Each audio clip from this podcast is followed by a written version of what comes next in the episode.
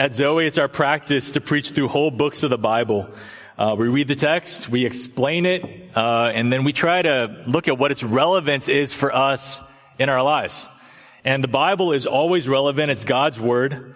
Um, so honestly, I, I want to preach through the entire Bible. I don't know if we're going to get there in my lifetime. Um, we'll be in 1 Samuel for probably the next, probably to the end of the year or so. And then we'll be in 2 Samuel after that. So it's going to take a little while. Um, but I think it's going to be really good. Today we're in 1 Samuel 7. We looked at verses 1 and 2 last week. Today we're going to look at the rest of the chapter. We're going to start in verse 3. Um, but let me start reading in verse 1 just so you can get a little bit of the context. 1 Samuel chapter 7. And the men of Kiriath Jearim came and took up the ark of the Lord and brought it to the house of Abinadab on the hill. And they consecrated his son Eleazar to have charge of the ark of the Lord. From the day that the ark was lodged at Kiriath Jearim, a long time passed, some 20 years, and all the house of Israel lamented after the Lord. And Samuel said to all the house of Israel, if you are returning to the Lord with all your heart, then put away the foreign gods and the Ashtaroth from among you, and direct your heart to the Lord and serve him only, and he will deliver you out of the hand of the Philistines. So the people of Israel put away the Baals and the Ashtaroth, and they served the Lord only. Then Samuel said, Gather all Israel at Mizpah, and I will pray to the Lord for you. So they gathered at Mizpah and drew water and poured it out before the Lord and fasted on that day and said there, we have sinned against the Lord. Samuel judged the people of Israel at Mizpah. Then when the Philistines heard that the people of Israel had gathered at Mizpah, the lords of the Philistines went up against Israel. And the people of, and when the people of Israel heard it, they were afraid of the Philistines. And the people of Israel said to Samuel, do not cease to cry out to the Lord our God for us, that he may save us from the hand of the Philistines. So Samuel took a nursing lamb and offered it as a whole burnt offering to the Lord. And Samuel cried out to the Lord for Israel, and the Lord answered him.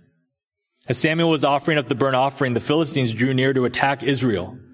But the Lord thundered with a mighty sound that day against the Philistines and threw them into confusion, and they were defeated before Israel. And the men of Israel went out from Mizpah and pursued the Philistines and struck them as far as below Beth Car. Verse 12. Then Samuel took a stone and set it up between Mizpah and Shen and called its name Ebenezer. For he said, till now the Lord has helped us.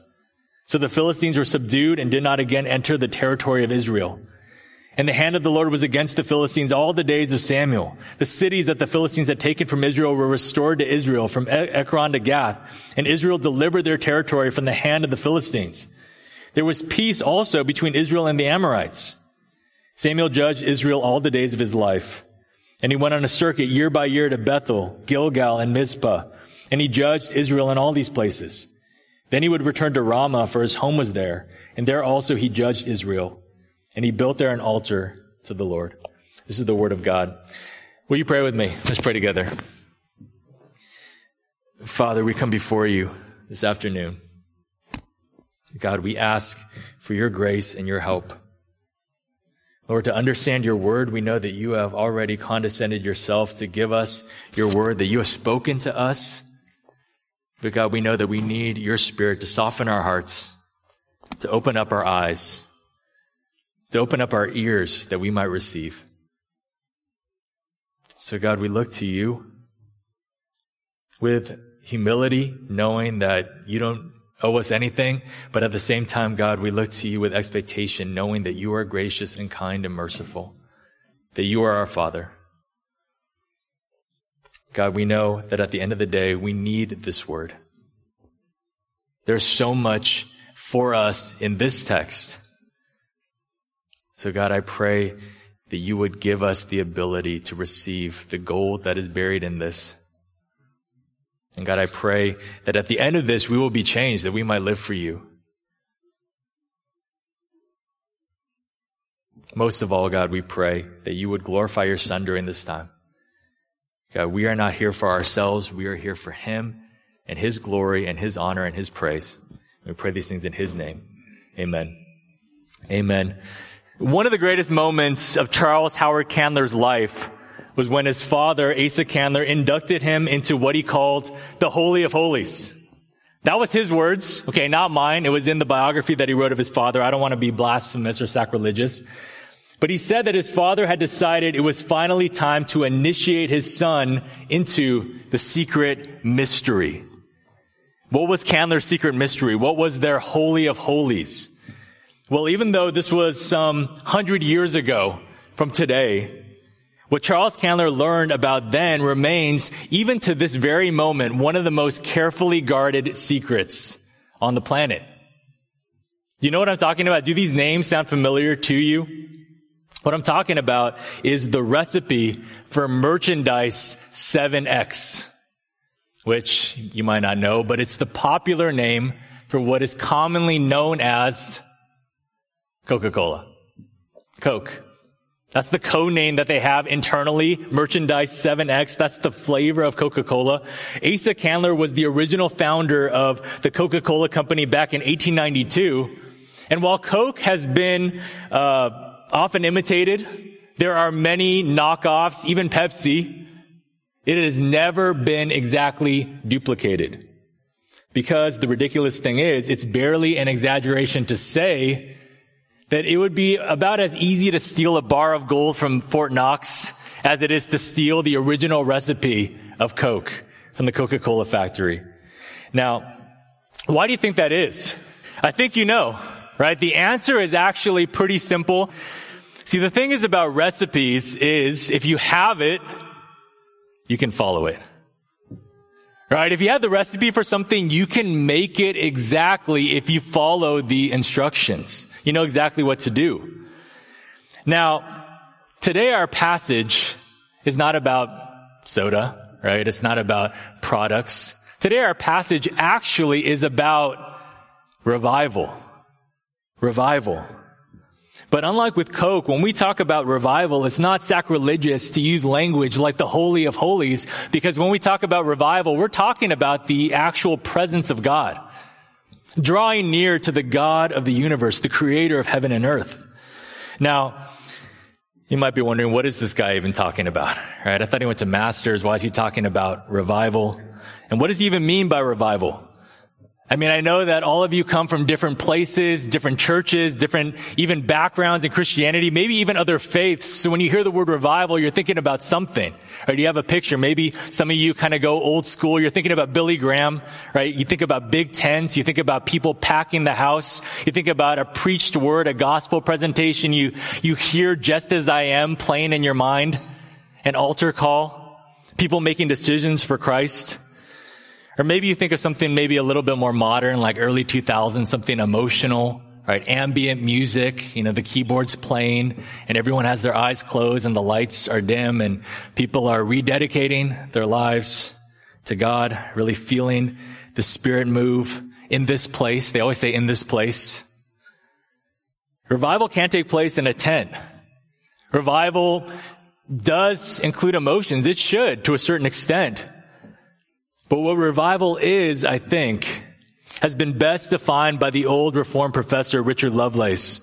He said that true revivals are, quote, broad scale movements of the Holy Spirit's work in renewing spiritual vitality in the church and in fostering its expansion in mission and evangelism. Okay, that's kind of a wordy definition, better read than heard. But if you didn't get that, basically in a, in a nutshell, what true revival is, is the Spirit of God working in people. It's just an increase in life and vitality in the church, and it spreads beyond the walls of the church. The pages of scripture are filled with this kind of work of God moving among his people. The archives of church history too.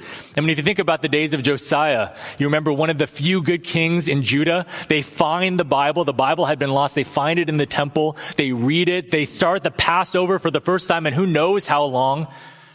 The people of God, the people of Israel, they turn back to him.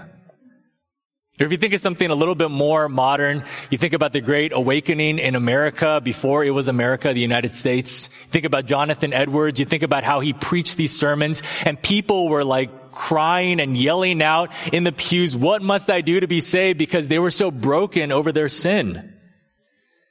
I mean, if you think about it, when you read about revivals, whether in scripture or in church history, it sounds pretty great, doesn't it? I mean, wouldn't it be amazing if this happened today? Right? That all of the sudden you felt this fire and zeal for God, unlike anything you felt before. I know a lot of us wish we had more of that. Or maybe, you know, your neighbors and your family members, your loved ones. Maybe people that you've been reaching out to for years, maybe all of a sudden they're interested in spiritual things and they're coming to faith. Who wouldn't want that? Who wouldn't want to see our neighborhoods and our city and our country and the world transformed by the gospel? Of course, I think every professing Christian in this room would want that, all to the glory of God. Right, it's like Habakkuk. We went over this last year. Habakkuk 3, Lord, I have heard of your fame. I stand in awe of your deeds, Lord. Do them again. Repeat them in our day. In our time, make them known. Now, this intro is getting a little long, and I had that oversharing in the beginning. I apologize. So let me get to the point. We talked about the secret recipe for Coke, but the reason why I brought that up the reason why I talked about recipes is because the recipe for revival, unlike with Coke, is no secret. You can find it in the pages of the Bible. In fact, we see a copy of the ingredients right here in 1 Samuel chapter 7. Now, a little bit about the context. 1 Samuel 7 actually comes after 1 Samuel 6 and five and four and three and two and one. And you're like, thank you, Pastor Obvious. But the reason why I emphasize it is because you have to read the events that transpire here in light of what just happened. Because if we just jumped into 1 Samuel 7, and I know that some of you are visiting, we welcome you. Hopefully you can get up to speed. I think you can get it. I know you're smart. But if you just read this, you'll see certain things, right? Like God defeating the Philistines. But if you've been with us this whole time, you know it's not just God defeating the Philistines because what happened a few chapters back? The Philistines and Israel met on the field of battle and guess what? God didn't help the Philistines. I mean, the Israelites defeat the Philistines. Or you might look at this and you'll say, oh, the Israelites, they, they, they worship God. You know, they, they repent, they turn from their sin, and you might think that that's great. I mean, that happens every once in a while in the Bible. But if you've been with us in 1 Samuel, you know that last time, in fact, no time in this text did the people of Israel do this. So all of this hits different because of what we saw the past few weeks. And here's the thing, okay? Even though this is before Pentecost. This is before the Holy Spirit fell upon the church. So Richard Lovelace's definition, if you're paying attention, is a little bit uh, futuristic for this passage. You could say that what we see here isn't just a military victory. It's just not another old hat story of Israel worshiping God or turning back to Him. It's not just God doing a mighty work in His people. This chapter is actually about God bringing out revival in Israel. And the amazing thing about 1 Samuel 7 is that it shows us what goes into that. There's something we can learn here. There's something we can respond to so that we can at least pursue a revival like this in our church, in our lives. So let's get into it. As we always do, we're going to look at this text under three headings. I tried to do four one times and Eric said, never do that again. So three headings, three headings, the return, the result, the remembrance. Three R's for you. First, the return. We'll start with verse two. Okay, even though we're starting in verse three, I want to get into the context. I want to pick up where we left off. 1 Samuel 7 verse 2, from the day that the ark was lodged at Kiriath Jearim, a long time passed, some 20 years, and all the house of Israel lamented after the Lord. Okay, we touched on that last week, but let's talk about what this means. To lament is to what? It's to mourn. Okay, it's to be sad. But what does it mean to, to lament or be sad after someone or something, after the Lord? It's kind of confusing. Okay, now the ESV is a good translation, uh, but the ESV is picking up on something that is even confusing a little bit in the Hebrew. It's kind of an awkward construction. But basically, if you look into it, the word translated lament here can also be translated as yearn, to yearn after. Okay, so here's the general idea. If you kind of combine these ideas, the people began to finally grieve over their relationship with God or lack thereof. The people finally started to feel bad about how things were going between them and God. You could say that the people finally began to miss God. They started to feel like something was off vertically between them and heaven. And it cut them to the heart. See, verse two, what the author is telling us here is that emotions changed. And that's really the first ingredient, you could say, of revival. It's a change in how you feel. Okay, now don't get me wrong, it's not the only thing, but it has to be there. A feeling that something is wrong between me and God. Now, let me ask you guys, have you ever felt that? Ever? Maybe in big ways, maybe in small ways, but have you felt that? I mean, this is what Christians call conviction, conviction of sin or a burden of guilt? Have you ever felt like something that you did or something about you made your relationship with God broken in some way? I remember when I first became a Christian, I was 18. And the funny thing about it is that I already thought that I was a Christian when I became a Christian. I had already prayed a prayer to accept Jesus into my heart way back when I was five. So I thought I had been a Christian for 13 years. And I'd heard that Jesus died for my sins. And I didn't deny that. But here's the thing. Even though I knew that Jesus had quote unquote died for my sins, there was no understanding really at a heart level for me as to what sins even were. It's like, okay, I did some things that I guess are bad. I, I, made some mistakes. Maybe I broke some rules, but there was no feeling that what I did had hurt and offended and wronged a holy God, my creator. And of course, the whole time I would have said, yeah, I know I'm not perfect, but I didn't truly feel that I was a bad person. See, talk to any real Christian in this room, and he or she will tell you that there came a point in their lives where it was like, I'm a wretch. At least I'm not the person that I'm supposed to be, or I've made a mess of my life. Some of you had to hit rock bottom for this to happen. Maybe you didn't have to go that far, but something clicked inside of you where you felt bad about who you were or what you did. And it happened to me when I was 18 or I was 17. It took me a while to become a Christian. I had to turn 18 first. My friend called me called me out. It was actually on uh, AOL, um, but he called me out. I kind of dated myself as being a millennial. Um, that's why I'm so annoying. But anyway, my friend called me out, and he was a brand new Christian. Uh, and he said, you know, I heard this sermon from Matthew chapter 7 at youth group at church, and I didn't show up because I didn't really care about God that much, even though I was a Christian. Uh, and he said, this sermon was so crazy. He said, many people will show up at the end of their lives and they'll say, Lord, Lord, didn't we do all these things in your name? Don't you know me, Jesus? And Jesus will say, depart from me. I never knew you. And he's like, the pastor was bringing out this idea that there are two roads, that there's a wide road that leads to destruction and many people are on it. And there's a narrow road that leads to life and few are those who find it. And then he said, you know what? I think you're on the narrow road. I mean, I think you're on the wide road, man. he literally said that. He said, honestly, I think you're going to hell, Jesse. He said, because your life doesn't reflect anything that has to do with God. He was like, I can totally see you showing up and saying, Lord, Lord, didn't I, you know, go to church and stuff? And Jesus will say, I never knew you. So obviously I was pretty mad about it. You know, I was like, how dare you talk to me in this way, you disrespectful guy? Like I've been going to church way longer than you. But my friend, and calling me out, God used that to save me. Because for the first time I realized I actually might need saving, need it. He pointed out my hypocrisy, and that's what I needed to have for me to, to see my own sin.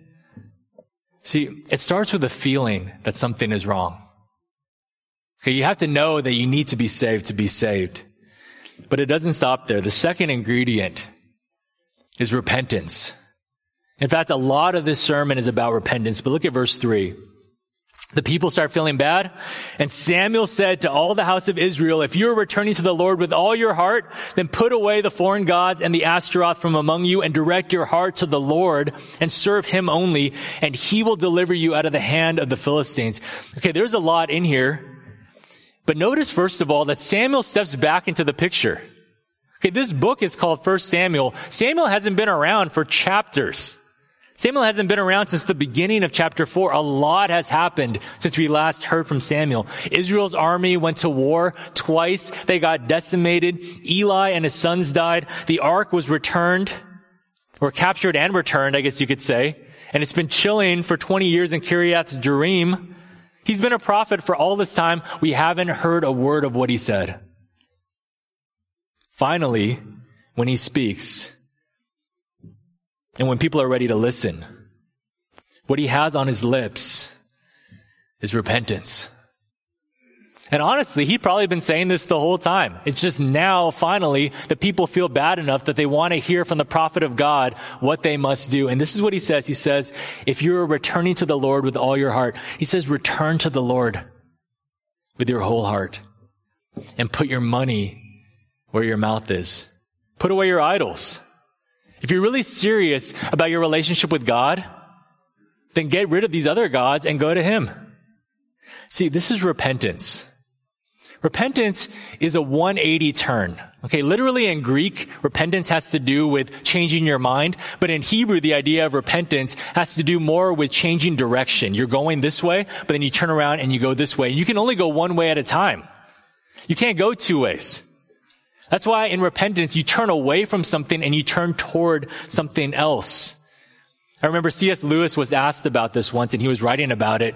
You know, people were like, well, isn't repentance kind of like a good work that we must do to be saved? He said, no, repentance is actually going to God. You don't have to do it before you go to God. It is going to God. So here's the question that Samuel asked. Okay, you say you feel bad. Are you actually going to turn around and go to him? Turn with me to 2 Corinthians real quick. Keep your place in 1 Samuel, but 2 Corinthians 7. I want to show you something real quick. 2 Corinthians chapter 7.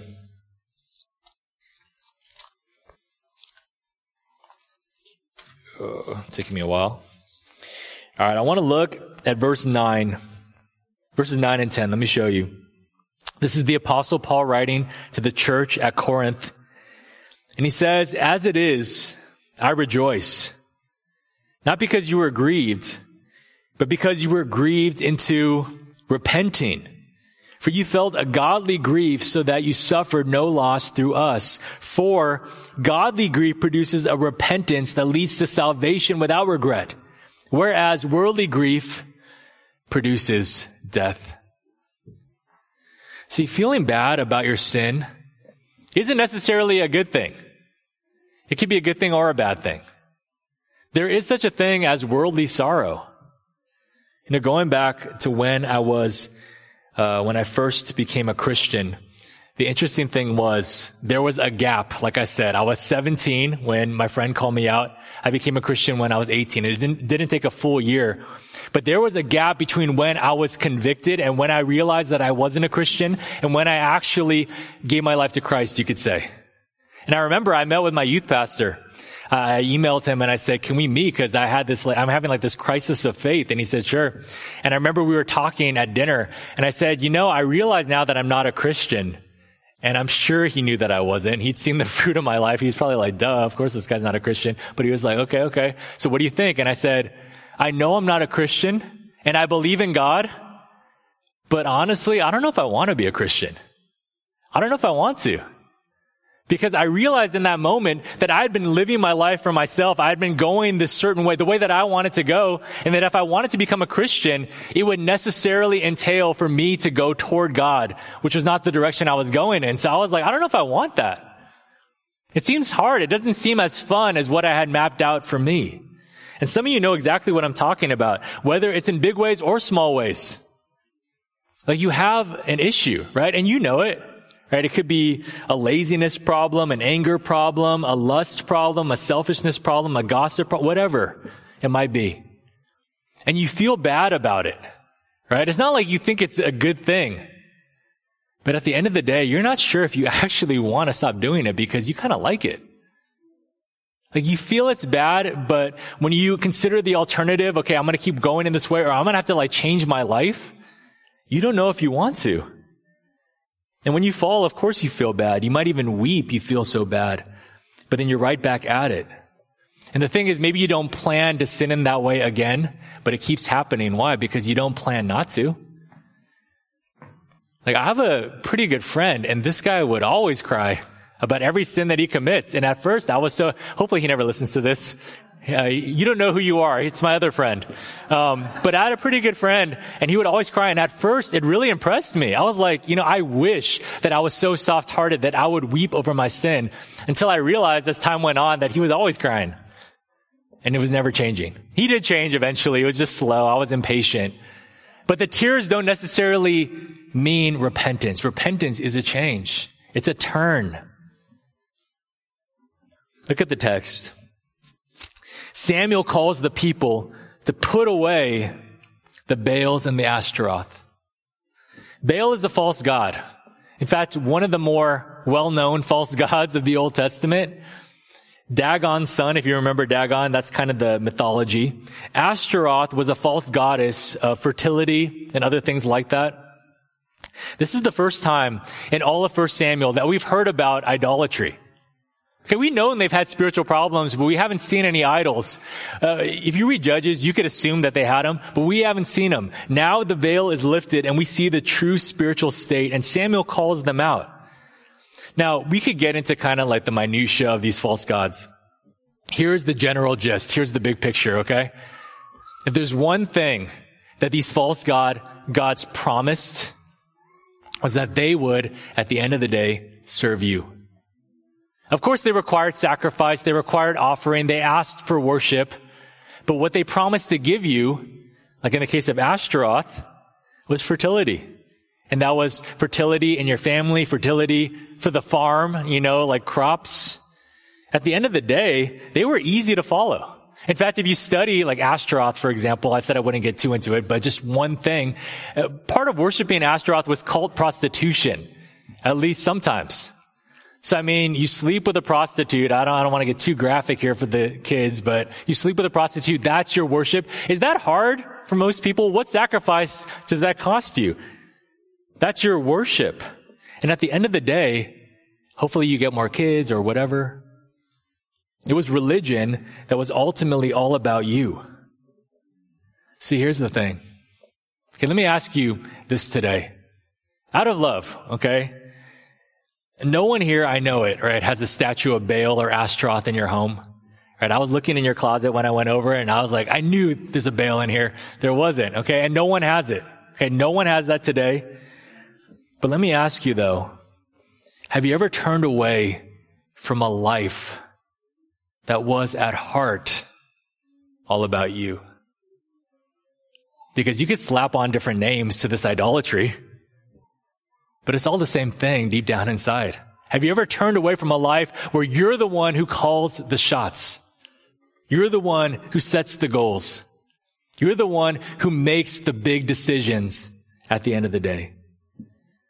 See, you might be a pretty moral person. You might be nice. You might be religious even, but this is the fundamental heart question. Have you ever turned away? Have you ever repented from you being the center of the universe to the God who actually is at the center of the universe, the true and living God? See, I think that this, this is why repentance is kind of an unpopular doctrine to talk about. You know, I heard a pastor say once, what if instead of being called believers, Christians were called repenters? Right? I mean, there's nothing wrong with being called believers. We are called to believe. Our salvation is by faith. Don't get me wrong. But the thing about belief is that you can kind of find the loophole in it if you want. You could say, well, I believe in all those things, but your life doesn't change. And the Bible warns us against it even in James. What does it say? It says, even the demons believe and shudder. They know everything about God. But do they turn toward Him? No, they don't. What if we were called repenters instead? How would that change the way that we view ourselves, the way that we look at Christianity, the way that we call people to faith? Because remember what Jesus said in Mark 1 when he started his ministry. He didn't say just repent or just believe. He said repent and believe for the kingdom of God is at hand.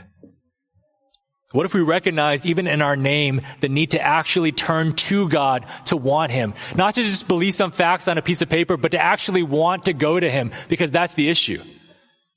See, repentance is really the secret sauce of revival. It's not a secret. Verse four. So what do the people do? After all this time, what did the people do? So the people of Israel, they put away the Baals and the Ashtaroth and they serve the Lord only. This is an incredible thing in the context of this book. They actually do it. They repent. This is the return. The people have been far from God. They viewed him superstitiously. They presumed upon him. But here they go back to him. And this leads to the second point, the result.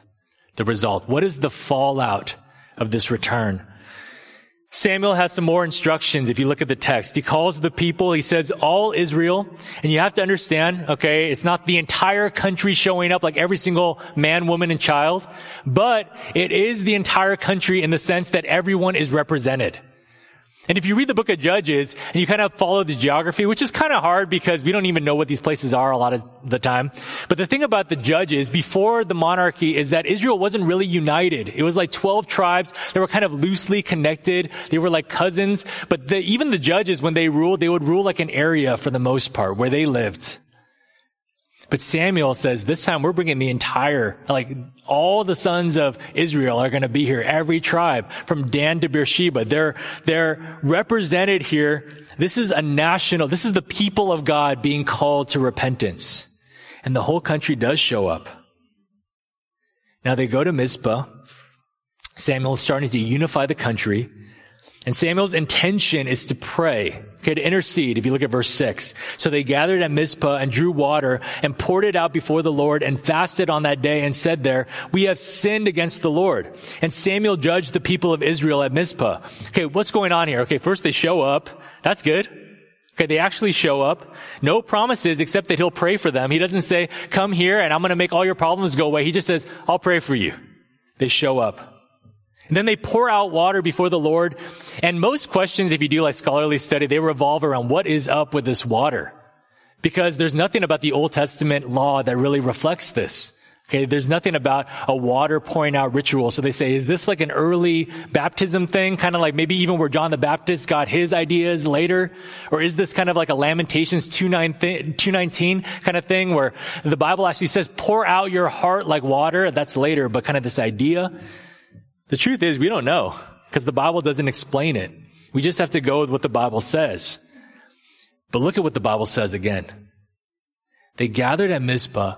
They drew water. We don't know exactly why, but they pour it out. But where do they pour it out? Before the Lord. Do you see that? Before the Lord. How could they pour out water? If God was at Kiriath Jearim, remember the ark is at Kiriath Jearim, the box of God is there. How could they pour out water before him? See, there's already something different here. Before they thought they lost the battle because they forgot to bring God.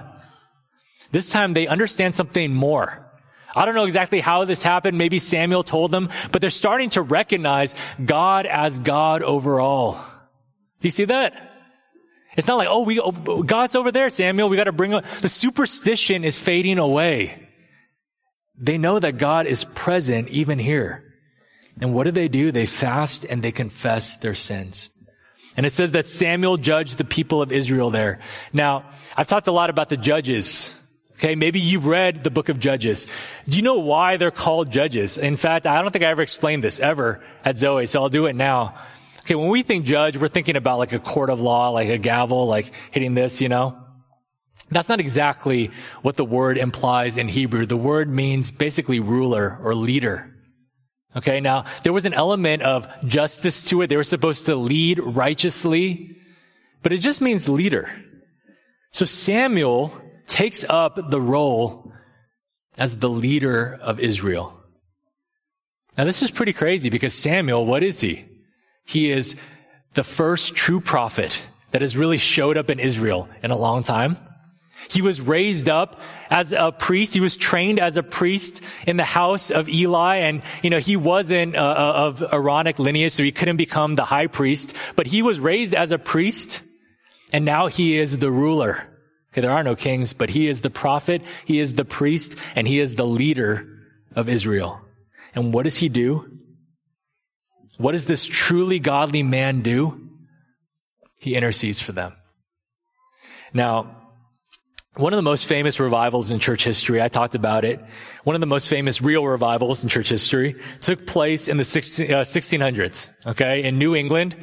It happened uh, in, in, kind of a, a, pretty big area, and there are a lot of people involved, a lot of churches. But one of the main figures of this revival was Jonathan Edwards. You guys know Jonathan Edwards, right? He is to this day still very well known. Okay, he he actually was Aaron Burr's grandfather. Kind of fun fact, um, but he is. Some people think the smartest person who has ever been born on American soil.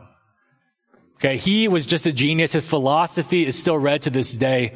But he was part of this revival. Okay, and the thing was, he preached faithfully his entire ministry. Right? He preached on heaven, he preached on hell, he preached on the gospel, he preached on God. But when the Great Awakening happened, he was preaching uh, his uh, kind of the catalyst for it. He was preaching this one sermon, his most famous sermon. It's called "Sinners in the Hands of an Angry God." Okay, you might know it. Okay, maybe you read about it in school or something. But he was preaching this sermon and people, as I said, were so convicted. They actually cried out during the message, what can I do to be saved? Because they felt like if they died in that moment, they would just go to hell and they needed salvation. They were so moved. But the thing is, it's not like he was preaching something new. He didn't try out like a new tone of voice. He wasn't yelling this time. He didn't install new lights in the background. Just God did something to convict the hearts of the people. And that's what we see here. Because Samuel has been a prophet for decades. Every indication has been that he was faithful this whole time, only proclaiming the true word of God, but it's been decades. Only now has something changed, and we'll return to this in a minute. But something is changing. Revival is happening, and then the Philistines show up again, and this is perfect. The Philistines hear that all of Israel is gathered at Mizpah. It's been 20 years since the tumors and the mice. And so you can imagine they've regained some of their confidence. And I've talked about the Philistines enough, but just remember that they were more advanced. They were stronger. They were better at war than Israel. And so when they show up and all of Israel is gathered and they're praying, Israel this time is scared. This is night and day from the last time we saw them prepare for battle. Last time, they brought out the ark, their secret weapon, their magic box. They were so confident that the ground shook and the Philistines were scared. This time, this time Israel is desperate. This time, they don't presume that God will for sure deliver them. This time, they beg Samuel to cry out for the Lord in desperation. And guess what he does? He does. And do you remember what Eli said a few chapters ago? When he kind of weakly rebuked his sons. He said in 1 Samuel 2.25, he said, if someone sins against a man, God will mediate for him. But if someone sins against the Lord, who can intercede for him? Samuel intercedes. He steps between sinful Israel and its holy God, Israel's true prophet, acting priest, and new judge, and he offers a sacrifice. And he doesn't just pray. He cries out to the Lord on their behalf. And what does the text say? God answers him. See, the Philistines, they get ready to attack. They have this in the bag. And we saw what happened the past two times, but this time God supernaturally intervenes. He makes a thunderous, mighty sound against them. We don't know if this was an actual thunderclap or if this is just a figure of speech, but something supernatural happens that God does that throws the Philistine army, advanced and powerful, armed to the teeth, into confusion. And this time the Philistines are the ones who are routed. Now here's the question. If we've been reading 1 Samuel and we can't answer this question right now, then we got to go back, but hopefully you can answer it. Here's the question. What changed? What do you guys think changed? I mean, is it God didn't know how to thunder 20 years ago and he learned this? No. God could have done that way back then, the very first time. So what actually changed? What happened? Why was the result of this battle so different? And I think you already know the answer to this question, I hope. But here's the thing. Okay? Step back for a moment. Think about your own life for one second. What do you hope that God would do for you? Just think about it. All right. We believe in God, the Christians here. All right. We believe that God is real, that he is acting, that prayer is important. Of course.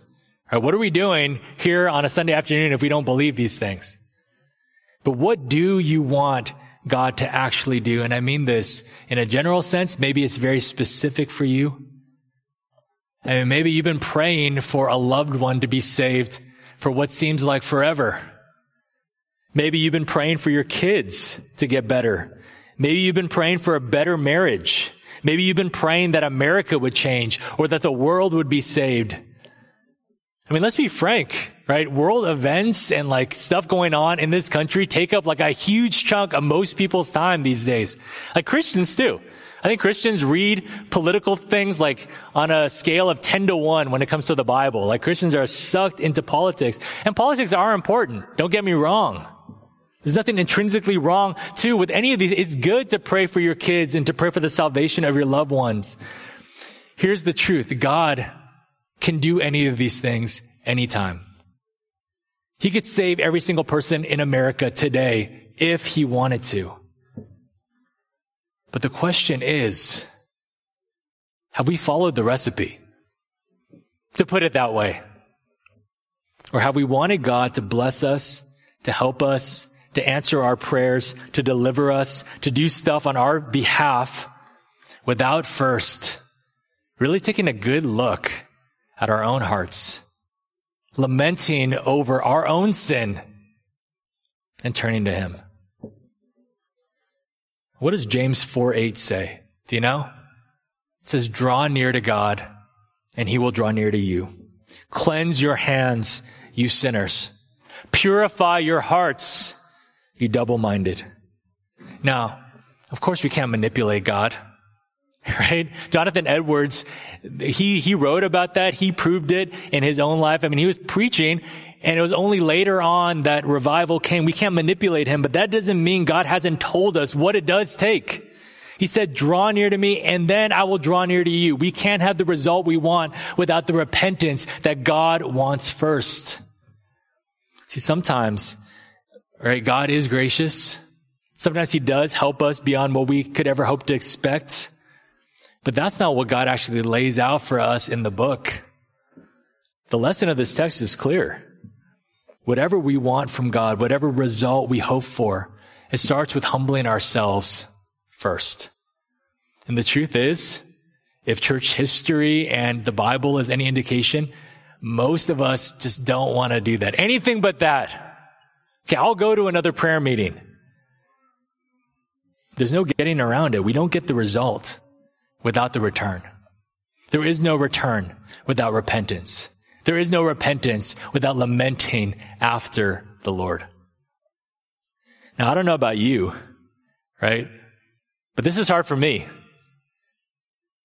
Like, I don't want to speak for everyone and say, well, a lot of people don't want to do it. The truth is, a lot of times I don't want to do it myself. And I've been blessed to have been rebuked and corrected many times in my life. Um, thankfully, um, Eric's on sabbatical from rebuking me, but I've heard a lot, right? Like what you said wasn't very God honoring. What you did or didn't do, it really hurt me. I didn't like that thing that you and your wife or whatever said or did, whatever. You're just an arrogant person. I heard that before. Jesse's just a prideful guy. And the truth is, I haven't always wanted to hear that. I've been defensive about it. Well, you just misunderstand. I was just joking. Dude, the only reason I'm prideful is because I'm so successful. I'm just kidding about the last one. That was a joke. But I've been defensive. I pushed it off. I tried to avoid it. I haven't wanted to hear it. And it just exposes my heart. I still struggle to see myself as the chief of sinners. I still struggle to realize that the first thing God wants me to do as a Christian before I'm a pastor is to cleanse my hands because I'm a sinner. to purify my heart because I can be so double-minded.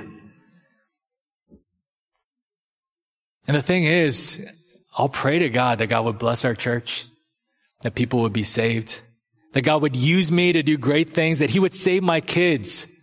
I pray for this area of the world. I pray for Texas, of course. I pray for America sometimes.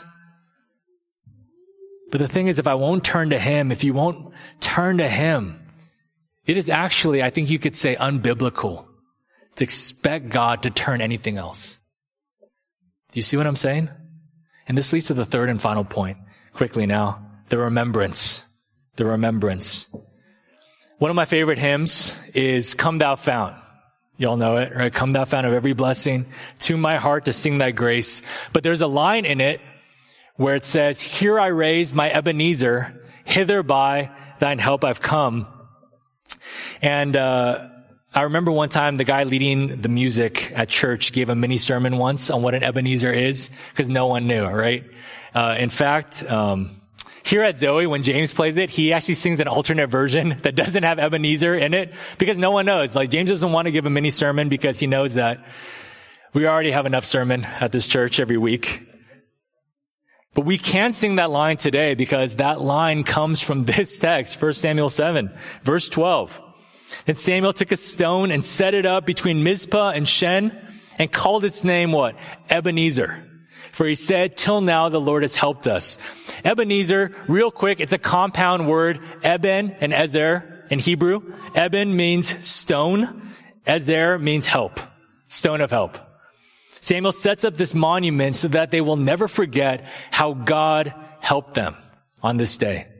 And we, we do stuff like this now, right? You've maybe been to the 9-11 memorial in New York City. I mean, we set up certain monuments so that we will never forget. And we do this because it's human nature to forget. Our memories, they're not so great. We're, what have you done for us lately kind of people. And even the most tragic or glorious things shrink when they're in the rearview mirror. I mean, if you remember the Israelites in the wilderness, Right? God would always come through for them. He'd give them manna. He would give them uh, water. He would give them meat when they wanted it. The second they get a little rumbly in their tummy, right? They're like, God, you let us out here to die. You never come through for us. But I do the, I do the same thing. I was trying to find this video. I went to Israel and I was in the wilderness. We went there on a field trip or whatever and the bus dropped us off and they said, we're going to spend one hour out in the wilderness so you can get a taste of what the Israelites felt. And I had an iPhone and I made a video and I pretended to be an Israelite kind of. I was like, I'm out in the wilderness, right? Moses has led us astray. I want to go back to Egypt. They had fish there. Uh, some people heard me and they rebuked me, but I, I want to show that video, but it's lost the time. I don't know where it is. Samuel understands though, here's the thing, that he understands the need for remembrance. And this is so key. See, here's the thing about turning back to God, about revival, is that it doesn't guarantee that you're just going to be good with God forever. Okay, you can't just ride it into the sunset unto eternity. It happens and it's helpful, but then it ends. And we can forget what God has done. And we can go back to treating God like a rabbit's foot. We can fall into the same trap Israel did. We can be like the churches in Revelation. Do you remember when Jesus said, you have lost your first love? You have fallen away from the love that you had at first. I mean, who among us can't relate to that? How many of us can look back at our lives right now and picture a time when we were more in love with God, more faithful? Sometimes in the Bible, we just focus on the big moments for good reason, but we get caught up in them. But see, it's oftentimes after the big moments that the real battle is won or lost.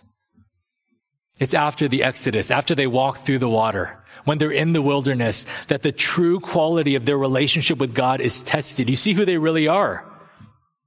So look at how this chapter ends, verse 13.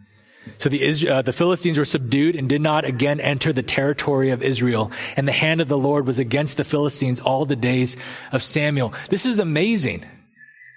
Okay, if you know the context, what men like Samson couldn't do by brute strength, that is kick the Philistines out of occupying Israel, Samuel does. Not by fighting, but by praying. Was Samuel working out all these years? Maybe. You know, we don't know exactly how buff he was. But we know what he was doing. He was on his knees. And look, you know, when we read ahead, they're going to fight the Philistines again. David and Goliath is still in the future from this text. But they never get dominated in the same way. Do you see that? Verse 14. The cities that the Philistines had taken from Israel were restored to Israel from Ekron to Gath, and Israel delivered their territory from the hand of the Philistines. There was peace also between Israel and the Amorites. And this is great. Praise God. One of the characteristics of God's blessing on Israel, as talked about in the book of Deuteronomy, was supposed to be peace, that they would have freedom from war that they wouldn't be oppressed. It seems like everything is changing. The story is starting to wrap up. Chapter 8, uh, we could expect it maybe even to be the epilogue, and they all lived happily ever after with Samuel. But just a little spoiler alert, they don't. Right? In the very next chapter, James is preaching on it next week. The people ask for a king in a discontent way they get Saul and this whole thing starts again. And you think, what happened? I thought that they had revival. That's what happens. You can't just ride it forever. We're fickle as people, prone to wander, as one song says. So uh, what song was that again? Prone to leave the God I love. And this is why Martin Luther said famously that the entire life of the believer is one of repentance. Could you say, could you, could you think of a more insightful thing to say. The entire life is repentance. We're always turning away, but we turn back to Him. Now, you might be thinking, okay, cool. I guess this guy really likes talking about repentance. But we already talked about that. What about remembrance? Okay, I thought that that was the title of this point. Isn't there more to Ebenezer? There is. Okay, we'll just touch on this and then we'll close. What does Samuel say again after he raises up this stone Ebenezer? He says, till now, the Lord has helped us. Do you see that? That's interesting. Until now, until this point, God has helped us. That's weird because from a certain perspective, it seems like God hadn't really been helping until this point. From a certain perspective, it seems like God finally shows up after being absent for super long. From a certain perspective, you think that Samuel would set up the stone and say, okay, God hasn't been helping us, but from now on, he will. But he doesn't. Partially because Samuel knows the danger of presumption, but there's more to this. Remember the battle, or rather the battles that the Israelites lost when they lost the ark, when Hophni and Phinehas were killed. In fact, in fact, flip back with me just to chapter four, verse one, real quick. Just a couple pages.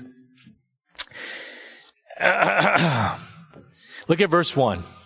And the word of Samuel came to all Israel now Israel went out to battle against the Philistines. They encamped at where?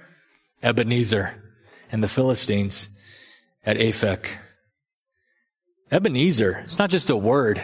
It's a meaningful word, but it's not just a word. It's the place where they had lost twice. It's the place where they brought out the ark and God did nothing, presumably. But what Samuel understands and what he's saying in effect is that even though things didn't go the way that you wanted, God has been helping us this entire time. Do you see? Because Samuel understood that there was something more important than military victory, than keeping the ark, than keeping Eli's bloodline alive. There was something more important than making sure that we got what we wanted. What was more important was that through this, the people would be humble to the point where they would actually lament after the Lord again. God was willing to let them hurt for years, for decades, so that they would finally turn to Him, so that they would repent with all their hearts. See, the mistake that we could easily make from this text is that revival is the thunder. It's the noise. It's the victory. That could be the result of it, but the revival is actually when they turn to Him, when they confess their sin. See, friends, we, we want God to come through for us, do we not? And that's not wrong. Dude, we planted this church, right? Because we wanted to, people to be saved, right? In this area, we wanted to make a difference for the gospel. Of course we wanted to. Why else would we do this? But we dare not presume. Maybe he will, maybe he won't. The Bible just calls us to trust him, to look to him, to ask him for help, to seek his gracious favor, but at the end of the day, to rend our hearts and not just our garments. So all the things that we pray, please heal me, please deliver me, please bless the work that I'm doing, save my kids, save my marriage, save America. Maybe he will, maybe he won't, but you know what the recipe, what the instructions say for you to do. And as the Bible says, right? All these people, they lived this day. They won the battle. No Israelite life was lost from what we know. But all of these people died. As Hebrews 9 says, we're all destined to die. We will all face judgment. Eventually, all of our prayer requests will fade away and it'll just be us and God. And the most important thing, the only important thing at that moment will be, did you turn back to Him? Did you cleanse your hands, purify your hearts? Did He draw near to you? We'll close here. Samuel, he judged Israel all the days of his life. He went on a circuit to all these different cities.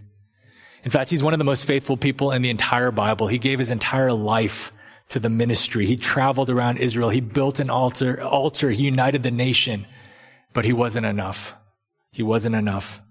And that's why God gave us another intercessor, a prophet, a priest, and a king who gave everything that he had, even his very life we are sinful. Every person is, and our sin separates us from God. But God sent His only Son to die for us, to live the life that we could never, the perfect life we could never live, and then to die the death that we deserve. And He died upon the cross. He bore our sin, our shame, our guilt, our punishment, so that we could live forgiven and freed, so that we could be reconciled to God.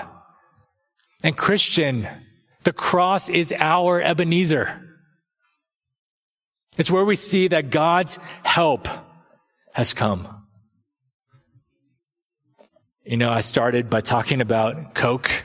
And the funny thing is, Coke kind of got scared. They had the recipe for merchandise 7X, but there was this thing a couple decades ago called the Pepsi Challenge. Do y'all remember that?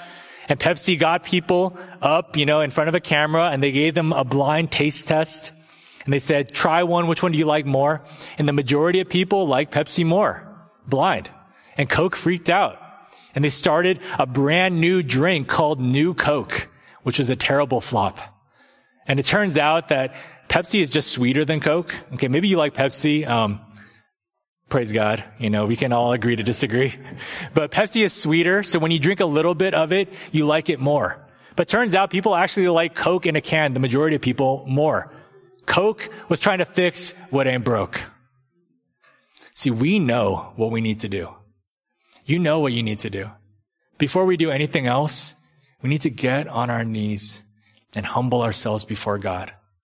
We need to turn from our sin and turn to Him. We need to get right with Him and everything else will fall into place according to His plan and His sovereignty.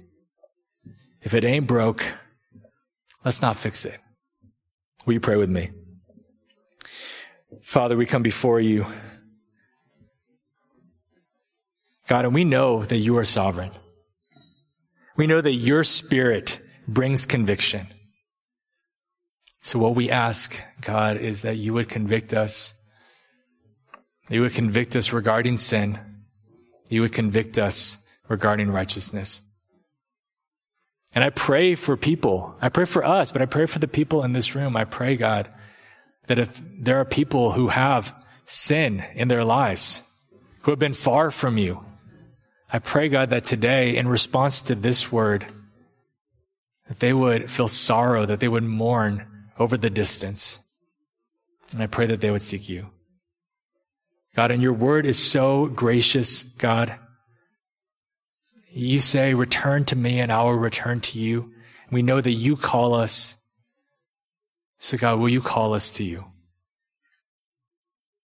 And whatever happens in Zoe Church or in our lives, God, we leave that to you. The fruit is in your control and your hands. We don't worry about it. God, we just want you to take our hearts. We ask these things in your son's name. Amen.